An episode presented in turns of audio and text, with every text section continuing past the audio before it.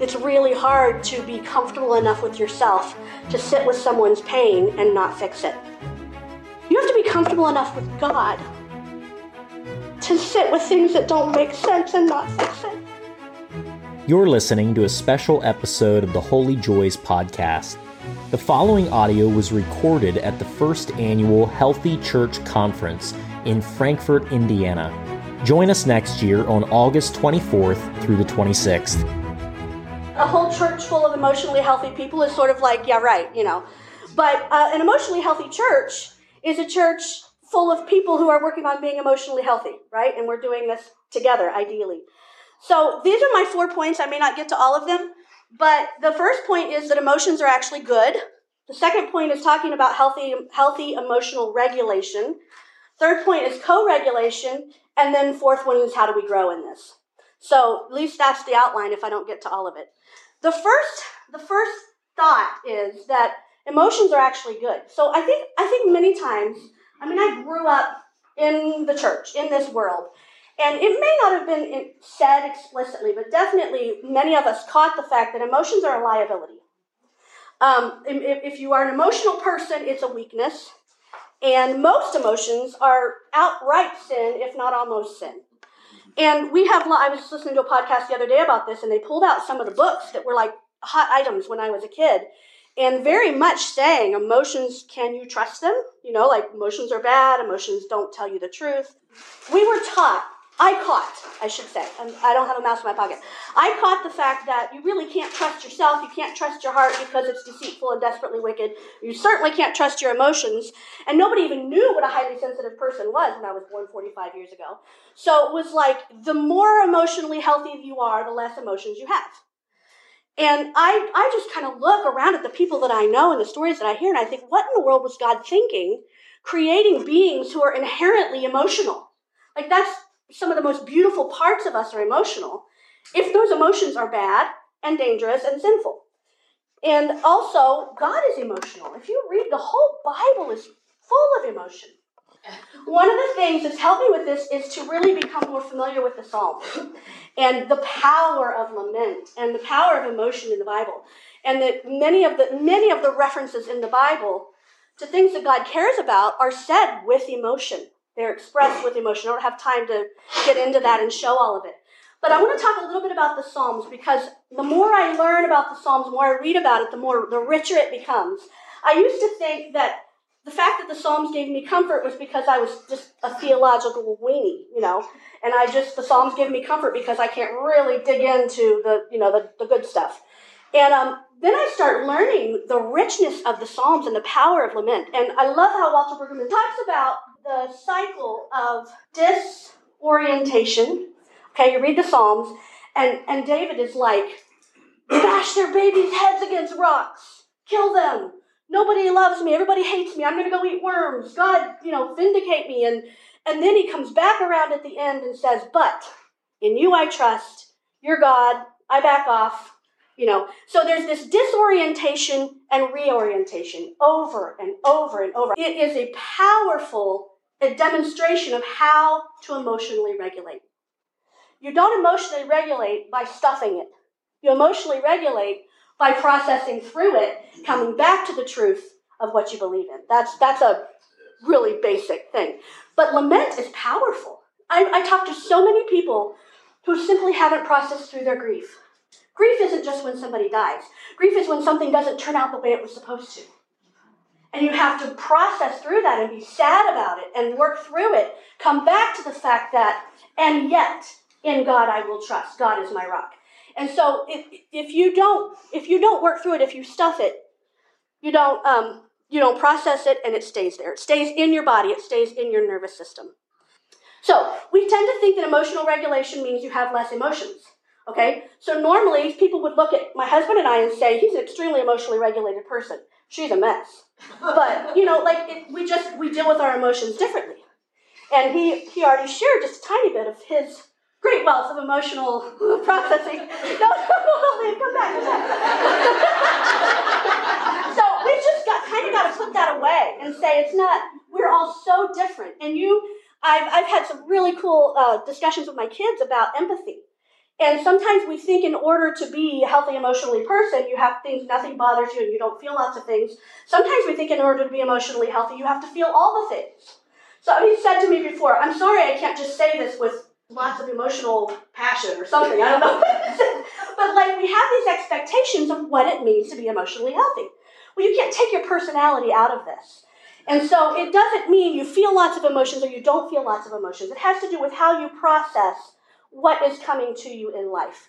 Are you stuffing it or are you letting it out in an appropriate way and working through it? Okay, so that is sort of the turning emotions on its head, is the fact that you actually have to feel them in order to work through them. And stuffing it looks like it works, but it doesn't. The Bible talks about what happens when you stuff emotions. Unprocessed emotions dry up the bones. Unprocessed anger lodges in your bosom. What's the bosom of the fools scripture? Be not quick in your spirit to become angry, for anger lodges in the bosom of the fools. That's one of our kids would. Anger lodges in the bosom of fools. One of our kids would say, anger lodges in the bosom of the fools. It's one of my favorite scriptures. But scripture doesn't condemn emotions. It doesn't condemn anger. I was just reading through a bunch of emotional scriptures the other day. It condemns emotions that are not processed so that they become dangerous, so that they become explosive or rotten. They're stuck, and so they're dangerous. If you have lots of anger that's unprocessed, lots of grief that's unprocessed, then it's going to come out somehow, which we might get to talk about. So we've looked at all these scriptures about, put away anger, put away this, put away that, don't be passionate. I was sort of offended the other day. I was like, how come it's saying so many times not to be passionate? That doesn't make any sense. It doesn't say that, but it talks about somebody whose spirit is unruled. Well, it's unruled if it's not dealt with, okay? So true emotional healthy regulation is being able to process through it, and then you come back to remembering something true about God in this process, at least as Christians. It really does talk a lot about the emotions tied to health. A joyful heart is good medicine, but a broken spirit dries up the bones. So this is one of my favorite graphics. I hope it's big enough. This is not an emotionally regulated nervous system. This is always calm. This is not good. Okay? This, where you're just always up or always way down, or always way up or always way down. Some of us have more of a personality towards that. We're the Anne of Green Gables of the world, not the Marillas of the world. But this is what true healthy regulation looks like, that you're able to go in and out of hard days and hard times and come in and out and keep trucking, all right? This is not in any way, if you struggle with a mental illness that causes this to be very difficult, or that you have more of a tendency towards this, perhaps you had a very difficult childhood and this is how you survived. This is not in any way to criticize any of that, but this is just about us all growing wherever we are. Whether you're coming from this or whether you're coming from this, our goal is to be able to move in and out of life and in and out of motion, being fully present. I have a friend who's going through a really challenging time in their ministry, and I said, how can I pray for you? And she said, pray that I'll be present through this painful time, that I won't hide away from how much this hurts. She wants to be present in it and feel the goodbyes she's having to say and the different difficult decisions she's having to make. So that is emotional health. Pray that I won't try to get away from how hard this is, okay? And then she will come out of that much better. I'm not sure what I've gotten here. Okay, so these are some of the things that we've heard. Anger is sin, so you need to just push it down. Rejoice in the Lord always, and again I say rejoice. Worry is a sin. Anxiety is a sin. Lots of things that we've heard. So this is by Dr. Allison Cook. I don't know, it might be too small for you to see. This is called spiritual bypassing. It won't fit on the screen. Spiritual bypassing is when we make everything like, the Lord will work it out, Eloise used to say. The Lord will work it out. And so, and everything's just like, gotta be okay all the time. We bypass real emotions by just making it spiritual. And it really isn't healthy. So this is spiritual support. This is spiritual bypassing. Your love can cure them. Love will make it all okay. God wouldn't give you more than you can handle. Real bad line. There's hurt that you're hearing. I'm sorry you're hurting. I wish you didn't have to go through this. So instead of just saying, God won't give you more than you can handle, to say, this is too much. This is too much. I know you're hurting. Instead of saying, God always gives a clear sign, say, it's brave to step into uncertainty. I'm praying with you. Faith removes fear. It is scary. I get it. I'm with you. You need to let go and let God. I see how hard you've been working. You're bearing such beautiful fruit. So this is harder to give because it's not as certain. It doesn't give answers. We want to give answers. We want to make everything okay. We want to make the emotions go away. When our kids are freaking out, we just want it to stop. Just stop. Stop. Stop feeling all of that. And then I'm feeling things about how you're feeling. Okay? And it just doesn't work. And we just want to make it stop. So sometimes we just spank them till they stop. You know, like that's kind of been the way. If they're not controlling themselves, you spank them till they control themselves. And so then teaches them all kinds of horrible things. So it's harder to do this. First of all, we don't really know how. It's uncomfortable. It feels weird. But also because this is just so much tidier. We want it to be tidy, and it's just not tidy. An emotionally healthy church is messy. It's messy. Okay, underneath, we're going to use anger. Anger gets a lot of attention in Christian world, okay, because it's the one that's the most sinful. If you say you're frustrated, then it's okay. If you say it's righteous indignation, it's okay. If you say I'm angry for them, it's okay. If you're angry about something that affects you, it's sinful. It doesn't make any sense. The Bible does warn about the danger of anger. I'm not saying that. It does. Anger can get you into whole heaps of trouble. But it doesn't say that anger itself is a sin. It wants you to deal with it in a proper way. And we've missed that nuance in a really bad way. Underneath anger, there is usually some other feeling. Usually there is something else, hurt or fear or uncertainty or something. And anger is often the pressure release for many people, for many different kinds of emotions. So you can put other kinds of things up here at the top, other emotions. Many times there's more going on than just that feeling. Okay, there's other things that are feeding into that. So, but we are told that anger is a sin, so we learn how to stuff it. Don't be angry. You are angry. You can't, like, just make yourself not angry, especially when you're 8 years old. And when you're 45 years old, if you're angry, there's usually a reason for it. So we stuff it, and it works. Kind of works. You guys know about that? That whole pressure cooker exploding thing? Often it just causes us to really tightly close everything up, button everything up really tightly, and just keep it all inside. But what that causes is loneliness, anxiety, depression, perfectionism, lack of trust, self-medication, disconnection, overwork, strained relationships. When everything is pushed inside, it's a lack of vulnerability because we've been taught that's what we're supposed to do. I am so glad I'm not a man because I know how much pressure there is as a woman to not be emotional. I can't even imagine. I cannot even imagine in this culture how hard it is as a man to be a vulnerable and open and honest person with the kind of pressure there is because people are disrespectful to women who are emotional. Much less a man, and it kind of ticks me off. Okay, unhealthy emotional patterns. This is really about church. I started studying, watching. Why do so many people feel like they don't belong in church? I mean, we're fellowshipping. We're fellowshipping so much. I'm just over fellowshipped. But everybody's lonely. Everybody's lonely, and people don't belong. And I was like, so what's going on here? And I finally realized it's a sense of belonging. And then, as I start watching people who are healing from not belonging, and I'll say, what made you feel like you belong? And it's when you're able to be safe enough to share your stuff, right. To be real. Not with the whole church.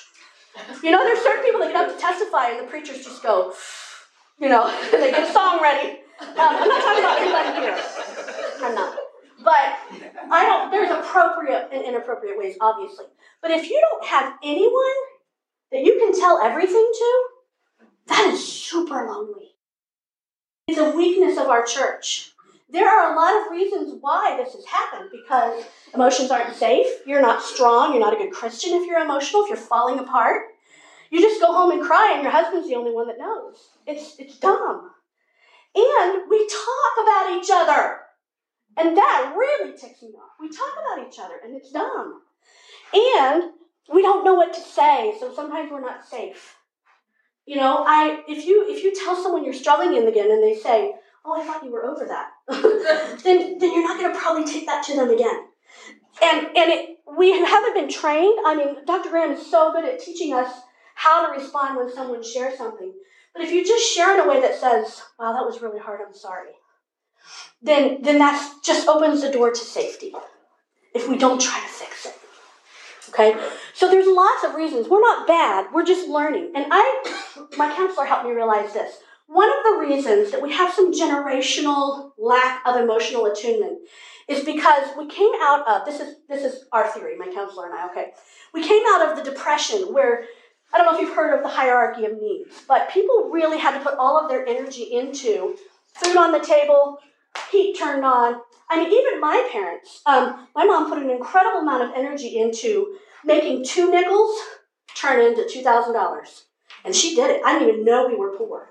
And there was a lot, and that's just generations down from the really, really hard stuff. But they didn't have space. They didn't have space to really process through a lot of things. Okay, some of this is generational. This doesn't answer all of it, but it's a piece that really helped me understand that there were so many really basic, important needs that took all of the energy. We don't really deal with that. Even when we're financially tight, we have food. I mean, there's probably 5 food pantries, 6 food pantries in this town. So we're not just trying to keep food on the table. And so we have space. The generations below us have space to deal with some of these other things on the hierarchy of needs. If that doesn't mean anything to you, that's okay. But if you're one of these people that wants to understand what's going on here, that really helped me to understand.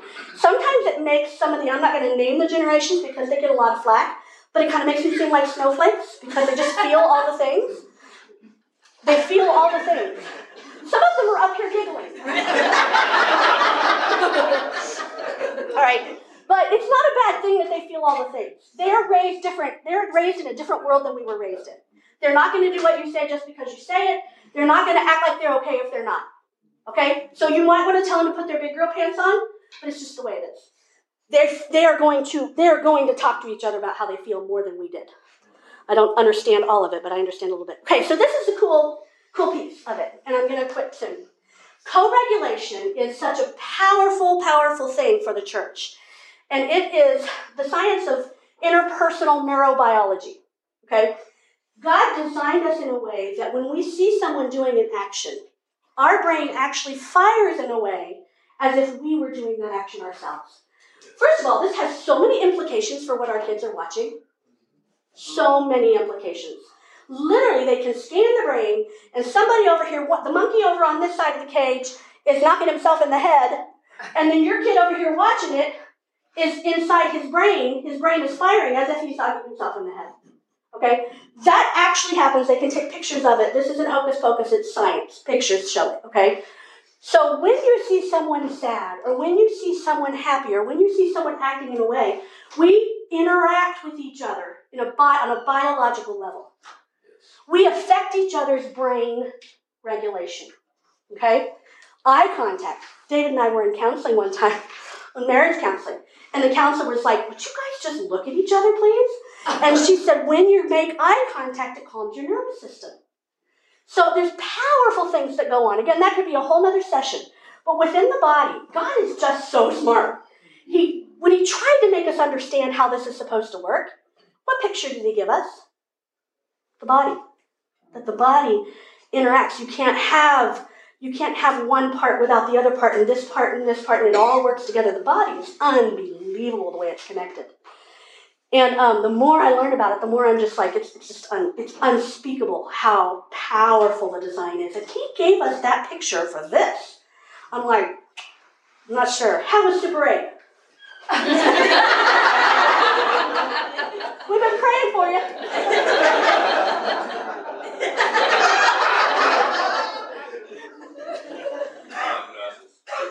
Okay, so mirror neurons, eye contact, interpersonal neurobiology, and the power of empathy.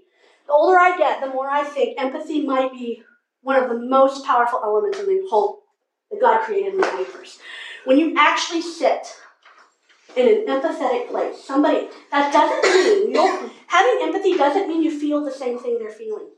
There are so many definitions of empathy. I just want to clear some stuff up. Let's just say empathy is responding in a gentle and understanding way. That's the Sarah version. There's more to it than that, I know. But there are lots of ways to get better at giving empathy. You can respond in a way that says, I hear you, and I respect what you're saying, and I care.